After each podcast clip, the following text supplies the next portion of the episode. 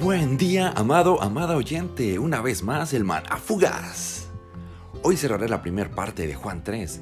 No sé si lo he dicho antes, pero llamé a esta serie Neonatos. Si me has seguido desde el episodio 9, quizás notaste la relación. Hoy leeré versos 9 al 15 en nueva traducción viviente y dicen, Nicodemo le preguntó, ¿Y cómo es posible que esto suceda? Jesús le respondió, ¿Y tú eres maestro de Israel y no lo sabes? De cierto, de cierto te digo, que hablamos de lo que sabemos y damos testimonio de lo que hemos visto, pero ustedes no aceptan nuestro testimonio. Si les he hablado de cosas terrenales y no creen, ¿cómo creerán si les hablo de cosas celestiales? Nadie subió al cielo, sino el que descendió del cielo, que es el Hijo del Hombre. Y así como Moisés levantó la serpiente en el desierto, así también es necesario que el Hijo del Hombre sea levantado, para que todo aquel que en él cree no se pierda, sino que tenga vida eterna. Una vez más leemos acerca de Nicodemo preguntando a Jesús, pregunta que introduje en el episodio pasado, entendiendo que Nicodemo aún estaba perdido y confundido, a pesar de la explicación del maestro acerca de la vida eterna. Jesús le dice algo interesante, ¿tú eres maestro de Israel y no lo sabes?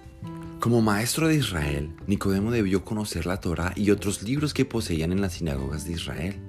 Esto me lleva a pensar que aunque el término nacer de nuevo Jesús lo acabó de introducir, los escritos de ese tiempo ya hacían referencia al tema, solo que en este caso el autor de todos esos mensajes los estaba explicando. Y lo que dice a continuación puede reforzar lo que he dicho. Hablamos de lo que sabemos y damos testimonios de lo que hemos visto, pero ustedes no aceptan nuestro testimonio. Jesús usó las costumbres y el día a día de los israelitas para enseñarles, para que el mensaje fuese cercano y familiar. Jesús dice a sus oyentes, los fariseos y los mismos israelitas no creyeron. Por consecuencia, mucho menos entenderían si Jesús les hablara de temas celestiales. Tú que me escuchas, escúchame atentamente. A diferencia de Nicodemo, nosotros tenemos una película completa para entender de mejor forma el nuevo nacimiento. Ya lo he descrito antes, lo produce el Espíritu Santo. Requiere que dejemos que Él trabaje en nuestras vidas. Requiere que nos rindamos, arrepintamos de nuestros pecados y escojamos seguir a Jesús y sus enseñanzas. Espero Jesús no tenga que decirnos como le dijo a Nicodemo, te hablé de las cosas terrenales y no creíste. Amplía un poco este concepto usando Salmo 19.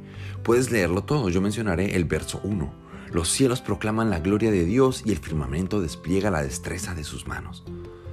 Todo lo que nos rodea declara la gloria de Dios. Dejemos que Dios se enseñoree de nuestras vidas y nos dé esa nueva vida. Jesús ya testificó acerca de esto y en versos 13 al 15 muestra cómo podemos acceder. Nos confirma que Él descendió del cielo, que Él es el Hijo de Dios.